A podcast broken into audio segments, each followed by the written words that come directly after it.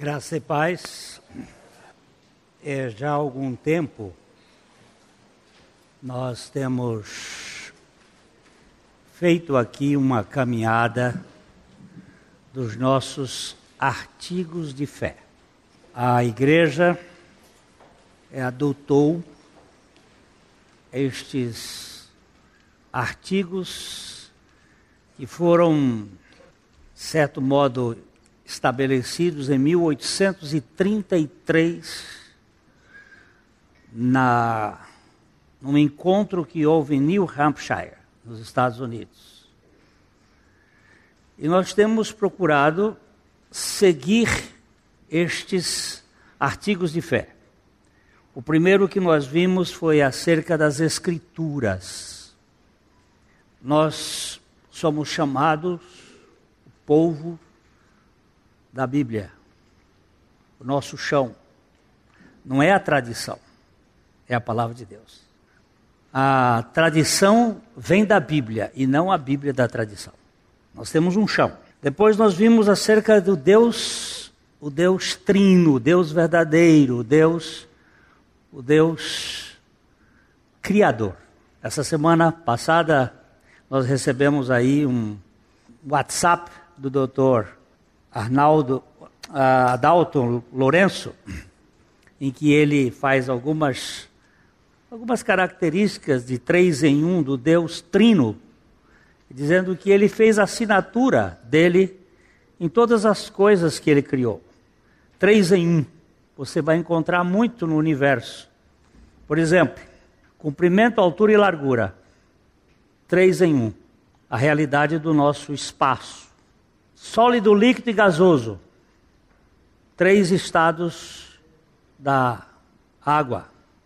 Três em um. É... Quem que me ajuda mais? Na música. Ritmo, harmonia e melodia. Três em um. E ele cita alguns, eu não estou me lembrando aqui a todos, mas a ideia de que há uma... Ah, na matéria... É, próton, elétron e neutro, dentro do, do, do conceito mais da, da os, os três conceitos dos quarks, três em um. E ele vai mostrando que há uma assinatura da Trindade criadora em tudo que existe. Há um Deus criador. Depois nós vimos acerca do, da queda do homem. O homem, ele caiu. E caiu totalmente. Não caiu uma parte e outra não. Ele é um bicho caído. Está com a barriga no chão, essencialmente em todas as áreas. É uma queda total. Depois nós vimos acerca da salvação de Deus. A salvação é inteiramente pela graça. Aí fomos para acerca da justificação da obra da cruz. Das, acerca da gratuidade da salvação. Da graça da regeneração, do arrependimento e da fé, do propósito da graça de Deus acerca da santificação, da perseverança dos santos, da concordância da lei com o Evangelho, de uma igreja evangélica foi a última, e hoje, acerca do batismo e da ceia. E ainda faltam mais quatro, o descanso, o dia do descanso do cristão, né? Nós vamos tratar isso no próximo domingo, que é um assunto muito interessante. Satanás acabou mexendo nesse assunto hoje. A igreja vai fazendo do dia do descanso qualquer coisa. É, do governo civil, dos justos e dos ímpios, e acerca do mundo vindouro, que é o último. Será no dia oito de outubro. Aí nós terminamos os artigos de fé e esperamos fazer um livro com eles e depois uma, um M P três aí, um negócio para gravar todas elas e cada membro da igreja poder receber esse material, e cada pessoa que vai chegando nova, passar por isto. porque a gente tem que ter um leito. Cada um tem o seu leito. A igreja presbiteriana tem o seu, a metodista tem o seu, a Assembleia de Deus tem o seu, a católica tem o seu leito, nós temos o nosso. E a gente precisa firmar naquilo que nós cremos, respeitando os outros, mas temos o nosso, a nossa maneira de entender as coisas. E hoje a gente vai falar um pouco rápido acerca do batismo e da ceia. A Bíblia fala de algumas doutrinas como sendo ensinos elementares ou ainda os fundamentos da fé. Por exemplo, em Hebreus capítulo seis, verso dois, a gente diz assim: o ensino dos batismos e da imposição de mãos, da ressurreição dos mortos e do juízo eterno. A Bíblia chama isto de doutrinas ou ensinos elementares, primários, A B C. Isto faz parte do A B C da fé. O termo batismo é visto aqui no plural, e isto evidencia mais do que um tipo de batismo. O vocábulo batismo no grego tem a ver com a imersão ou a inclusão, mergulho de alguma realidade dentro de um ambiente. É, quando se coloca uma peça de metal na fornalha, diz-se que esta peça foi batizada no fogo. O feto na barriga da mãe encontra-se batizado no ventre. A semente de damasco está batizada no pomo. A roupa a ser tingida na tina com o corante está batizada no líquido, tingindo, e assim vai. Você pode usar, aliás, a palavra batismo, ela é utilizada pela primeira vez no grego com a ideia de colocar a água, a roupa, dentro de uma tina. Isso lá pelos pré-socráticos. Essa palavra aparece na, na língua grega como sendo você colocar a roupa dentro de um lugar que você está tingindo. Colocando... Aqui alguém já usou tingir roupa? Ah, os, os mais, não, não vou dizer os mais antigos, não, mas é a turma mais, mais da roça, mais da, da experiente. Há vários batismos nas Escrituras. O primeiro deles é o do povo de Israel sendo batizado na nuvem e logo depois no Mar Vermelho. Nós lemos em primeira Coríntios, capítulo dez, versículo dois... Tendo sido batizados, todos batizados, assim na nuvem como no mar, com respeito a Moisés.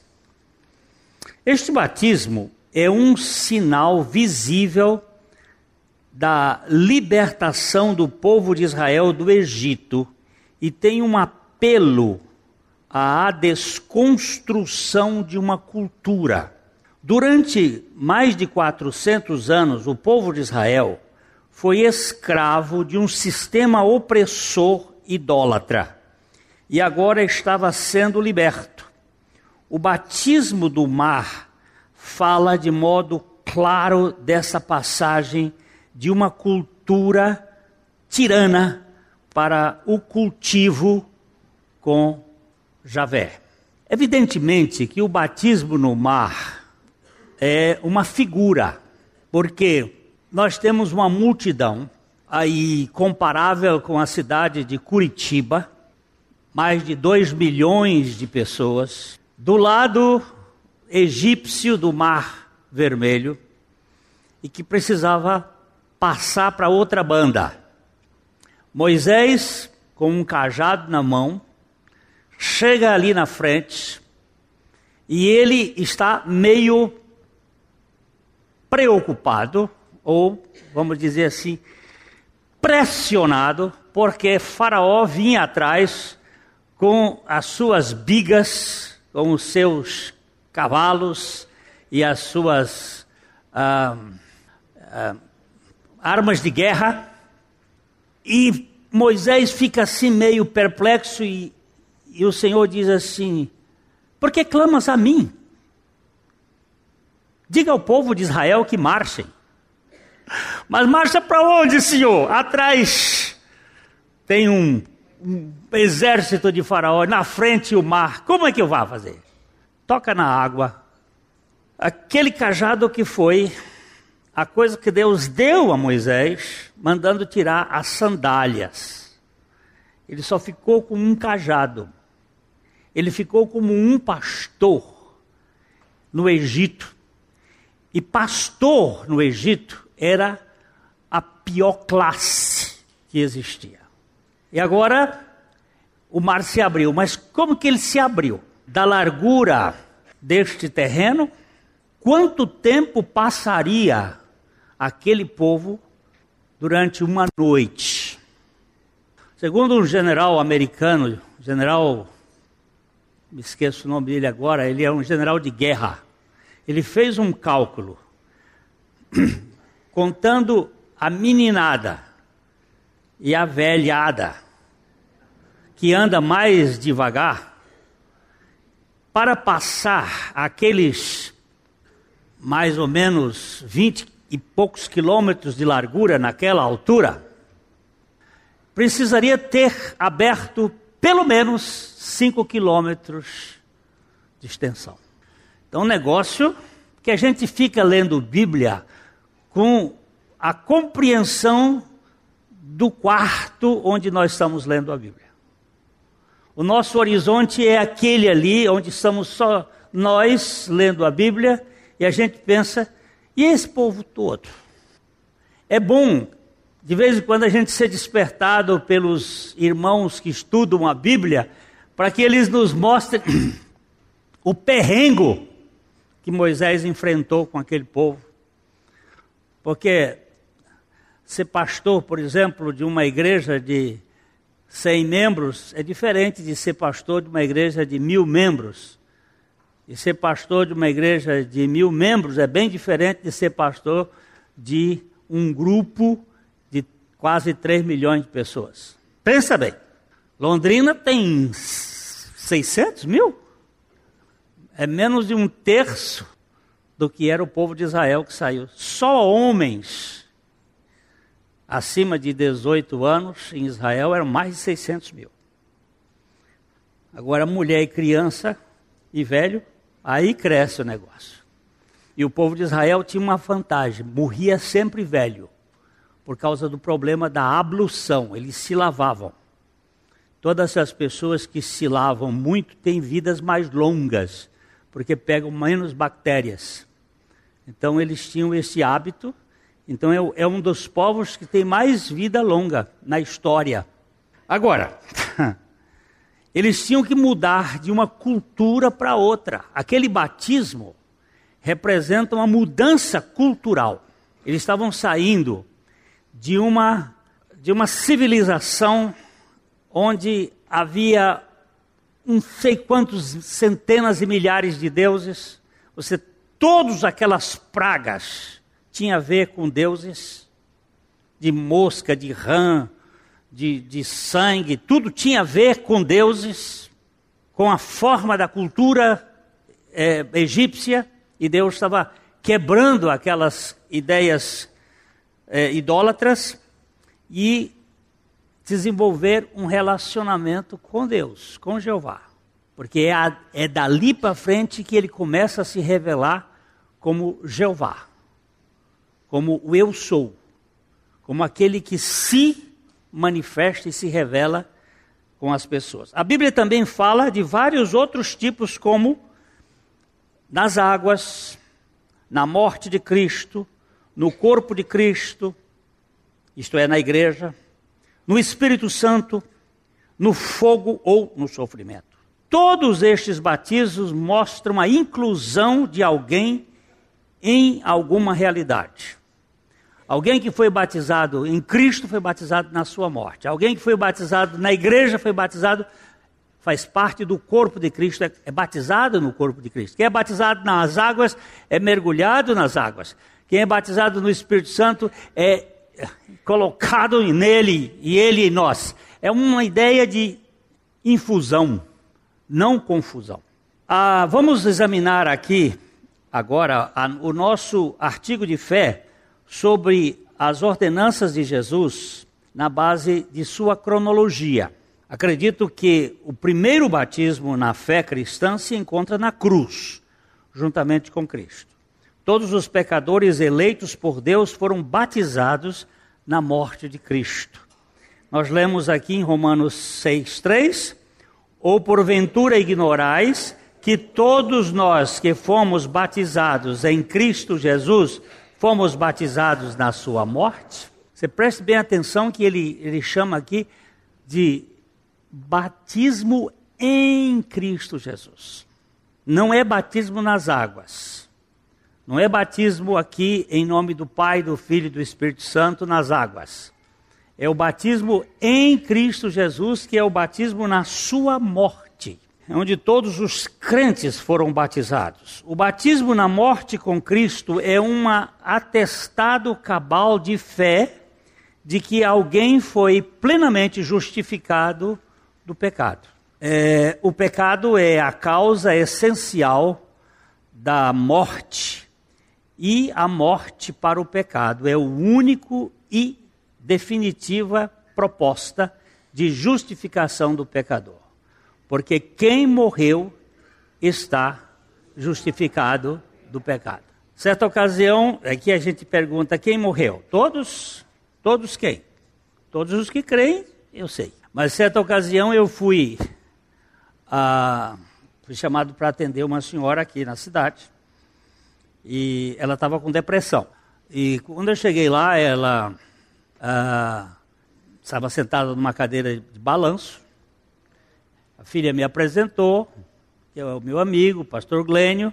Ela deu uma olhada assim, baixou a cabeça e ficou balançando. Aí eu comecei a conversar com ela. Ô, oh, dona Cidinha, como vai a senhora? Papapá.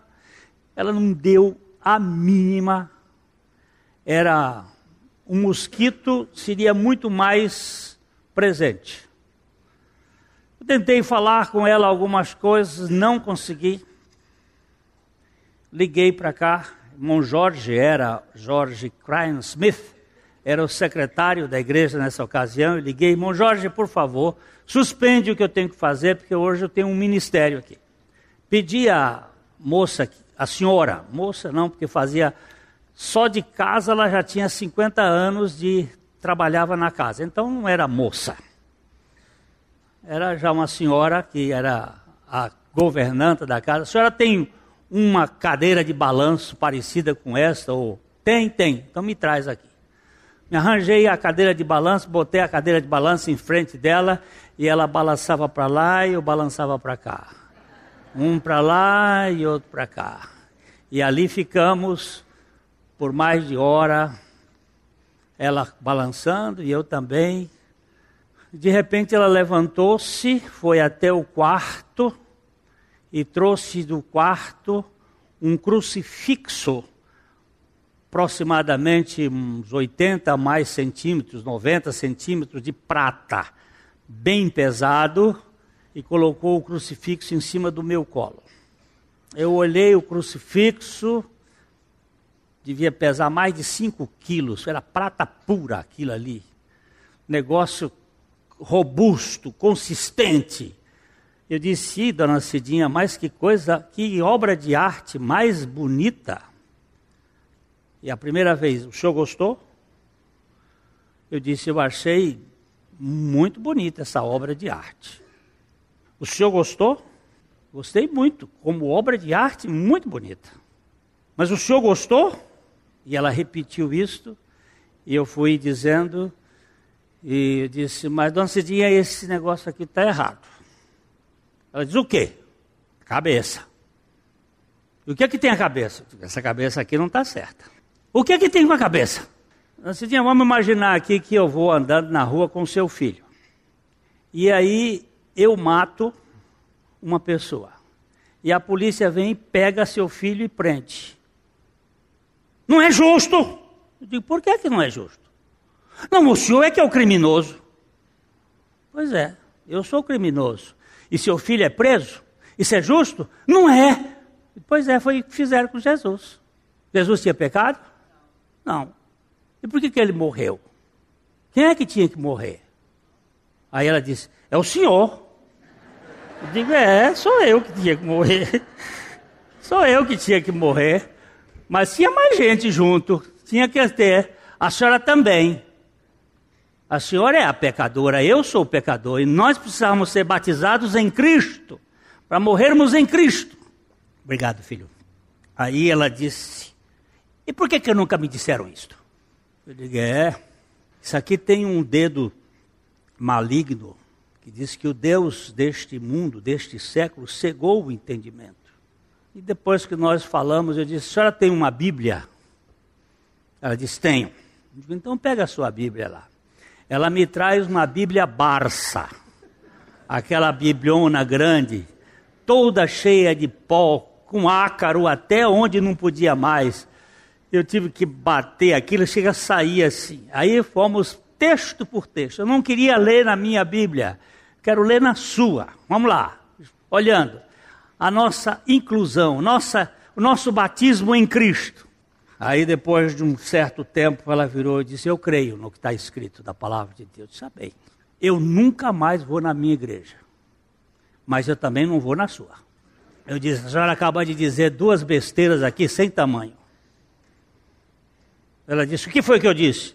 A senhora falou, minha igreja e sua igreja. Nem a senhora tem igreja, nem eu tenho igreja. Só quem tem igreja é Jesus. A senhora está falando bobagem. Ela diz, pois é, que a gente fica ignorante, não sabe falar. E aí a, a depressão dela começou a ir embora, porque ela já começou falando e contando história, falando e falando.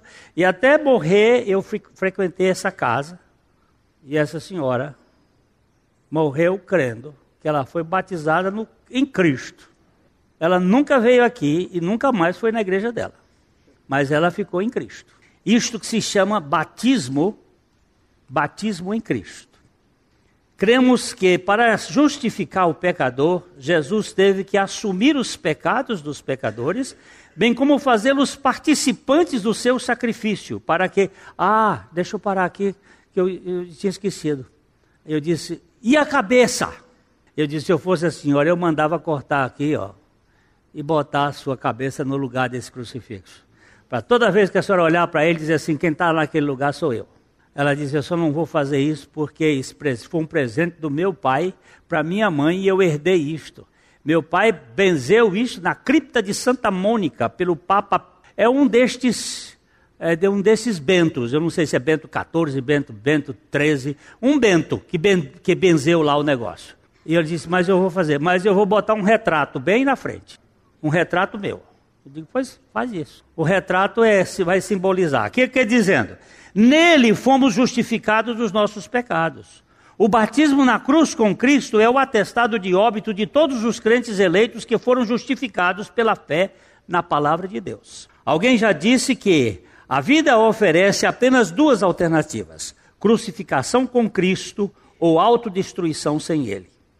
E essa co-crucificação foi no batismo da cruz. Porque os crentes foram batizados em Cristo de modo sobrenatural, eles agora professam o batismo nas águas de modo natural para testemunhar a sua experiência de fé na palavra de Deus. Pois o batismo nas águas é um símbolo do batismo na morte. Quando alguém é mergulhado ali na água, é, simbolicamente é a mesma coisa de que nós fomos mergulhados em Cristo. E quando se tira, é que nós fomos ressuscitados juntamente com Ele. Isso é simbólico. Primeiro parágrafo desse artigo diz assim, cremos que o, o batismo cristão é a imersão do crente em água. Em total obediência ao exemplo de Jesus e à sua ordenança revelada nas Escrituras. Lemos aqui um exemplo deste batismo em Atos oito, trinta e seis. Seguindo eles caminho fora, chegando a certo lugar onde havia água, disse o eunuco: eis aqui água, quem impede que seja eu batizado? O batismo na cruz leva às águas. Vemos na igreja primitiva este ato sempre que alguém era convertido. Todos os que criam testemunhavam de sua fé pedindo batismo. Cremos que este batismo nas águas não salva ninguém, mas serve como um testemunho da vida do, na vida do salvo. Vejam o que aconteceu com o carcereiro da cidade de Filipos quando creu em Atos dezesseis, trinta e três. Naquela mesma hora da noite, cuidando deles, lavou-lhes as, os vergões dos açoites. A seguir, foi ele batizado e todos os seus. Não houve aqui qualquer classe de catequese. Houve apenas a fé e eles foram batizados. Porque é um ato de fé. É, a gente pode batizar uma pessoa uh, sem fé? Pode. Ela está testemunhando, dizendo que é fé e quando não é. Eu não posso provar a fé. Não existe nenhum detectador de fé. Uma espécie de aparelho que possa mostrar se é fé ou não é fé. Há uma confissão, e é isso que é difícil para muitos. Nós queremos que a pessoa prove, e aí já não é mais fé, já é constatação. Segundo, em nome de Pai, o batismo deve, que cremos que o batismo cristão é a imersão do crente em água, em nome do Pai, do Filho e do Espírito Santo, porquanto este batismo traz a chancela governamental da Trindade Santa. Vamos ler aqui Mateus vinte e oito, dezenove. Indo, portanto, fazei discípulos de todas as nações, batizando-os em nome do Pai, do Filho e do Espírito Santo. A Trindade é a base do Evangelho. E esta é uma declaração da Trindade em ação, afirma J I Parker. Todo... Hein? Leio. Até aqui hoje diz que li tudo, não? Está tudo ok? Se não tiver ok, a gente volta. Então, a base do Evangelho. Todo batismo em nome do Pai, deve, nome de, de Jesus, deve sempre ser feito com o carimbo da Trindade em sua dimensão eterna. Olha aqui, neste texto, há muitas traduções dizendo assim: ide por todo o mundo, ide e pregai. Na verdade, o tempo verbal é um, é um particípio, é indo. Enquanto você vai, enquanto você está indo, é fazer discípulo. O imperativo é fazer discípulo, não é o ir. É, enquanto você está indo, fazei discípulos de todas as nações, batizando-os em nome do Pai, do Filho e do Espírito Santo. E aí diz assim, ensinando-os a guardar. O ensinando vem depois do batismo. Primeiro ensina, depois batiza. Alguém fez um, um, um, um traço na, na... Por favor, bota esse texto aí para mim, porque fez uma cara feia ali agora, e eu tenho que mostrar a cobra e o pau. Não é heresia. Por favor, põe aí Mateus vinte e oito, dezenove e vinte. E, ó, ali está o id, de forma, a tradução não está, não é boa essa. Se tivesse a outra Bíblia, eu mandava perder. Uma volta lá, vamos lá. Indo, indo por todo o mundo, fazei discípulos, ide por todo o mundo, fazei discípulos de todas as nações, batizando-os. Não é, tem umas traduções que diz batizando-as. Não é batizando-as, não é as nações que se batiza, são as pessoas. Batizando os discípulos, batizando-os em nome do Pai, do Filho e do Espírito Santo. Verso vinte, agora o vinte. vinte, vinte, vinte. É, é Mateus dezenove, agora vinte. Ensinando-os, viu? O ensinando vem depois. Ensinando-os a guardar todas as coisas que eu vos tenho ordenado. E eis que estou convosco. Tem uma outra versão que diz, eu estarei convosco, está errada. Eu estou convosco todos os dias até a consumação dos séculos. Não é eu estarei, eu estou.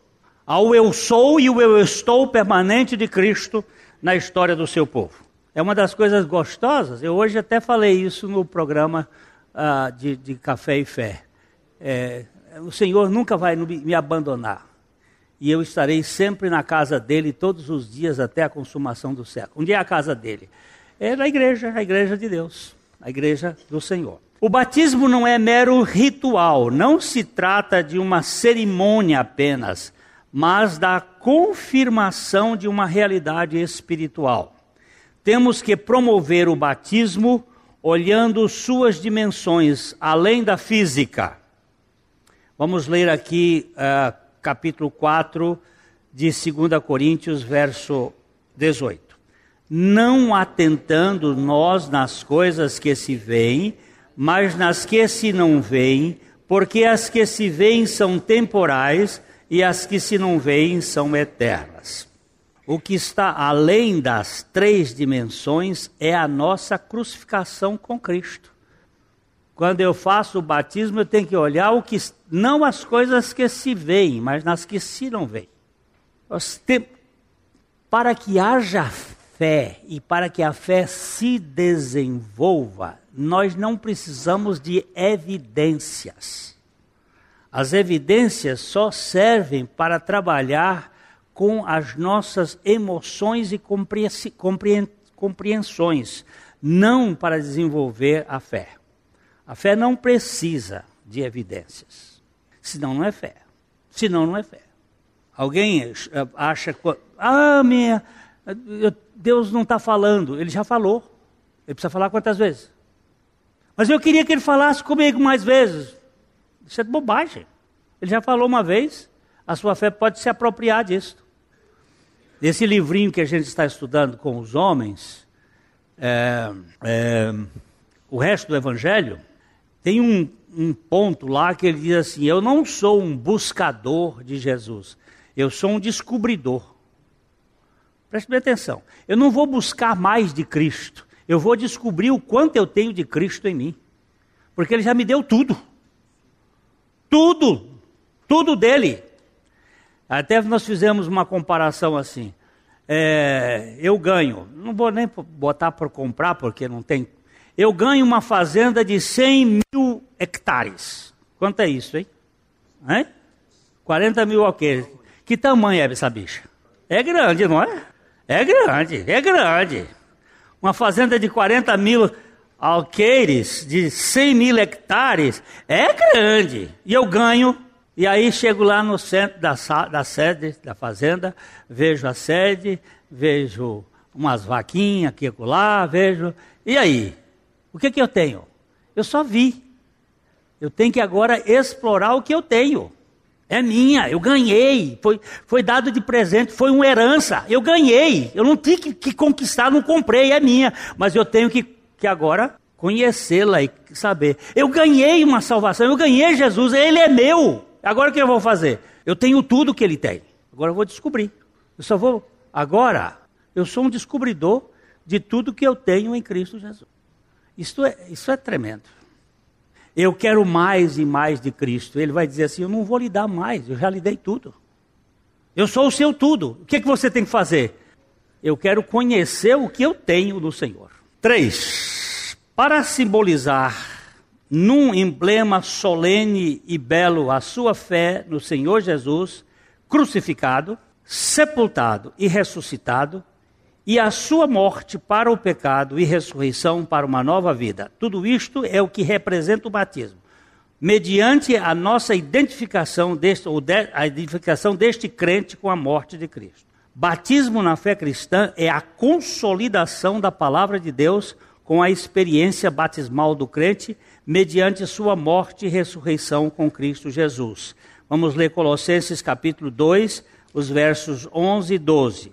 Na Nele também fostes circuncidados, não por intermédio de mãos, mas no despojamento do corpo da carne, que é a circuncisão de Cristo, tendo sido sepultados juntamente com ele no batismo, no qual igualmente fostes ressuscitados mediante a fé no poder de Deus que o ressuscitou dentre os mortos. E aqui Paulo junta os dois símbolos identificatórios, tanto de judeus quanto de cristãos. A circuncisão, que nós fomos circuncidados no corpo de Cristo, bem como a, o batismo, que fomos batizados no corpo de Cristo mediante a sua morte. O batismo nas águas não é o símbolo, não é o simples mergulho num rio ou batistério, ou até o pingar de água na cabeça, mas a realidade espiritual da morte e ressurreição em Cristo. Eu estava em Miami e tinha um casal, uh, uma menina aqui, que era, foi daqui, o marido dela não, era de Santos, e eles estavam, é, ele tinha crido, eu estava lá na casa deles, e ele disse assim: Glênio, o que, que eu faço para eu ser batizado? Eu digo: você crê em Cristo Jesus? Creio. Crê de todo o seu coração, porque uh, foi isso que, que o, o, o Felipe perguntou para eu, Nico, tu crês? Ele disse: sim, eu creio que Jesus é o Filho de Deus. Você crê? Aí ele disse: creio. Eu digo: enche a banheira. Encheram a banheira, eu me ajoelhei e batizei ele dentro da banheira. Qual é a profissão de fé? Estava feita a profissão de fé. Como é que os apóstolos batizavam naquele tempo? Eles saíam e iam batizando. Batizaram cobra? Batizaram. Batizaram Simão o Mágico? Mas batizaram gente que tinha experiência. Quatro. Que este ato deve preceder sua entrada na igreja como membro e comungante da ceia do Senhor, ou seja, a confissão de nosso batismo na morte antecede a comunhão dos santos. É saudável para a igreja a convivência entre mortos, entre os mortos em Cristo, que ganharam em seus espíritos a vida radiante da ressurreição. Para os primeiros cristãos, koinonia, que é a palavra comunhão, não era uma comunhão enfeitada de passeios quinzenais patrocinados pela igreja. Não era chá, biscoito e conversas sofisticadas no salão social depois do sermão. Era um compartilhar incondicional de suas vidas com os outros membros do corpo de Cristo, diz Ronald Sider. É uma vida que está participando deste corpo de Cristo. Como viam os convertidos, como viviam os convertidos na igreja primitiva? Atos dois, quarenta e dois, perseveravam na doutrina dos apóstolos, na comunhão, no partir do pão e nas orações. Aqui estão os quatro pilares que sustentam a confraternização da igreja sadia. Sã doutrina, comunhão acessível e, e descomplicada, o partir do pão e as orações. Isso aqui é o que faz uma igreja saudável. A igreja se reúne em torno do Senhor e da sua mesa. A comunhão da ceia é de importância fundamental para o relacionamento da comunidade de fé. A ceia não é um lanchinho para enganar o estômago de carnais. É um banquete espiritual da graça que nos faz lembrar da plena suficiência de Cristo. Os elementos podem ser diminutos, mas são de grande valor em sua importância e significado espiritual. É, aquele pedacinho de pão é, pode ser pequenininho, mas é ali para matar a fome de qualquer um que crê na suficiência de Cristo. Não é aquele pãozinho, é Cristo, o pão eterno. Aquilo é a história do bêbado que estava na igreja e ele viu o pessoal tomar o cálice, tomava e virava a cabeça assim. Aí quando chegou no final, ele disse assim: moço, me dá um pouquinho daquele, daquela, aquele vinho lá. Porque esse vinho que é bom, ele toma só um tiquinho e já cai. Mas é só um pouquinho, já tem suficiência. Eu sei que tem muitas brincadeiras que se fazem com isso, mas aqui é uma coisa importante.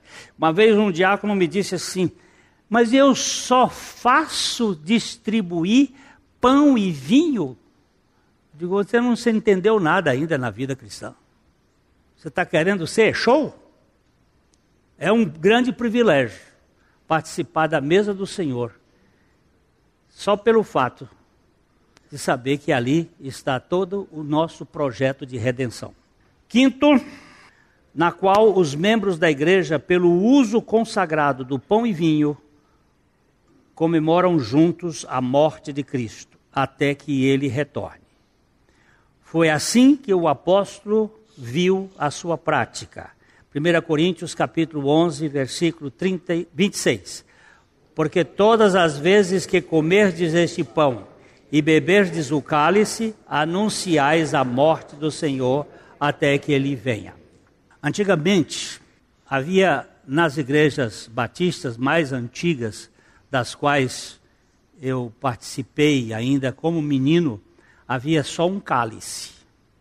E se usava um, um hábito... Os diáconos que levavam o cálice, as igrejas não eram muito grandes, mas eles levavam o cálice grande com, naquele tempo também não se usava vinho, suco de uva e uma toalha. Então era muito comum fazer isso, você tomava e aí ele fazia assim.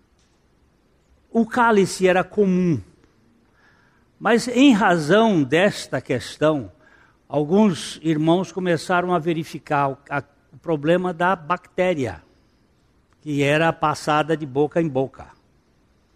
Então eles criaram os cálices individuais. Mas é um só, no seu sentido, não precisa ficar, porque aí tem uma turma que está querendo voltar com cálice comum. Não tem problema assim. Eu, eu, eu já tomei chimarrão em rodada e, e tereré em rodada. Por amor, evidentemente. Mas a gente pensa assim duas vezes, né? Ter que pegar aquela bomba e segurar na ponta assim. Não é por causa de outra coisa, não. É por causa das bactérias, né? Agora, o que precisa contaminar a gente... É, é o fenômeno do sacrifício de Jesus Cristo. Para que nós participemos da ceia do Senhor, como ceia do Senhor, como algo libertador. A ceia do Senhor não é um tribunal de condenação de pobres penitentes, ou um torniquete de extrair confissão de culpa. Mas sim o anúncio libertador da obra de Cristo na cruz, que nos leva ao trono da graça para experimentarmos a recorrência do seu amor eterno, que nos perdoa todos os nossos pecados de uma vez por todas, que nos perdoou todos os nossos pecados de uma vez por todas. É isto que nós temos que ter consciência. Há um momento solene, a ceia do Senhor nos, é, traz-nos a lembrança, a morte e a ressurreição de Jesus e a mensagem do seu retorno para buscar o seu rebanho que vive para a sua glória. É só um, botar uma pequena pimentinha aqui para temperar. Hoje eu vi um, fizeram com um pobre alma, uma pobre alma, adoecida, comer um pedaço de escorpião. Você sabe o que é escorpião? É aquela pimenta que é seiscentas vezes mais quente do que a malagueta.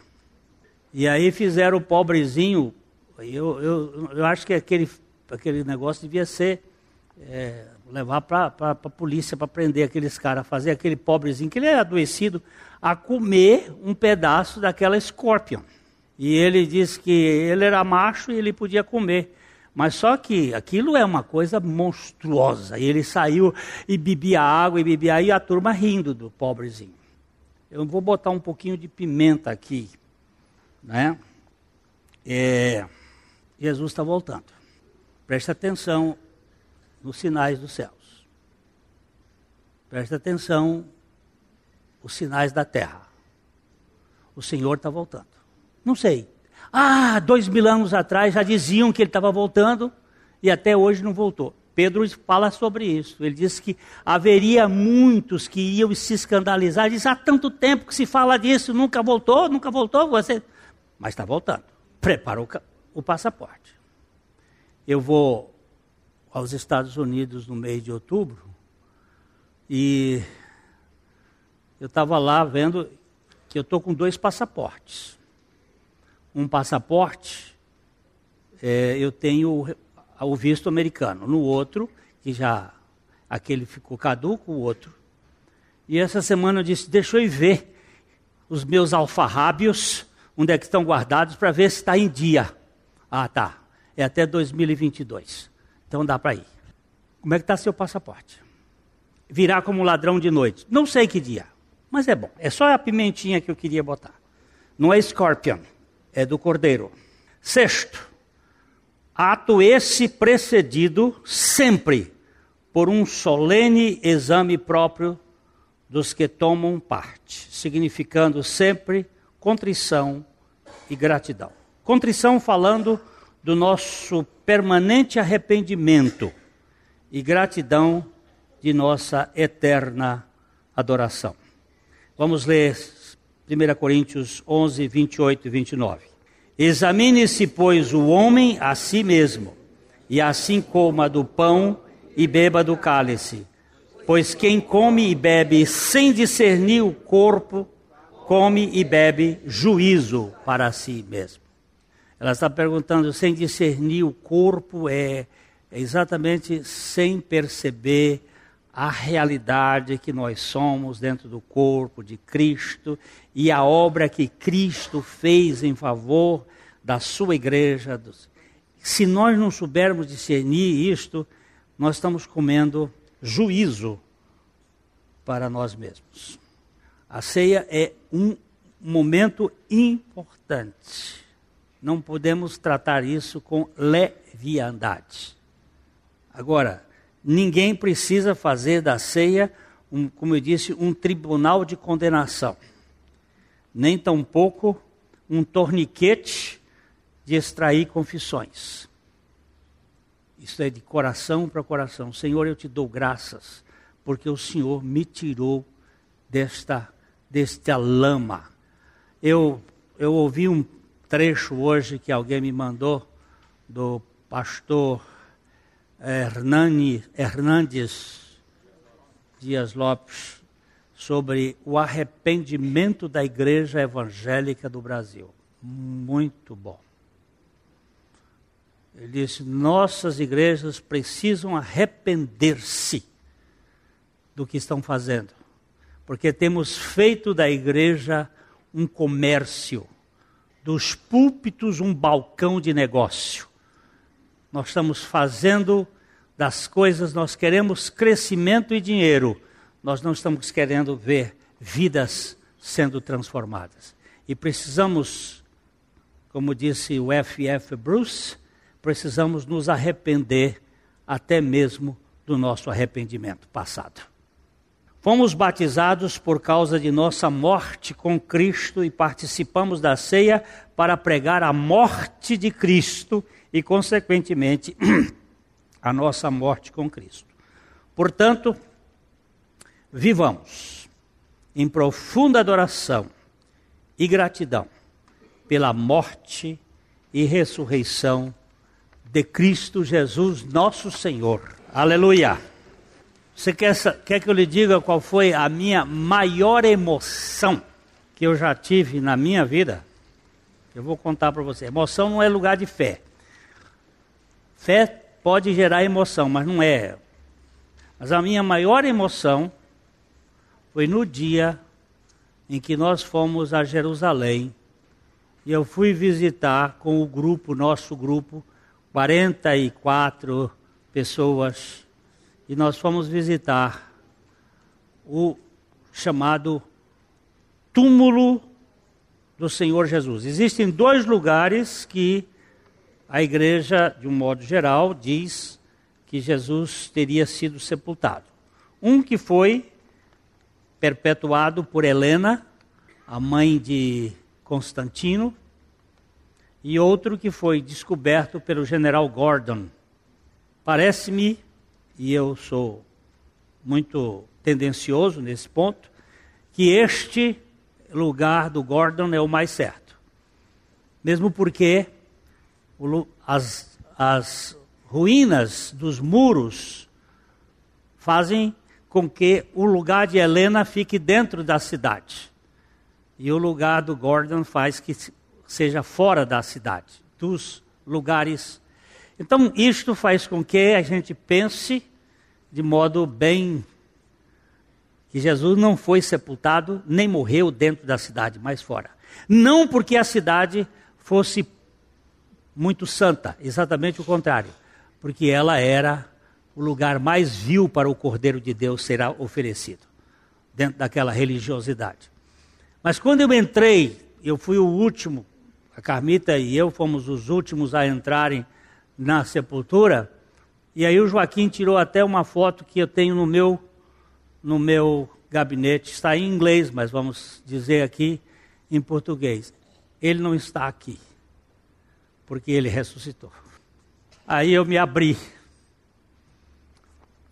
Foi um choro bem longo, saber que meu Salvador não foi retido pela morte.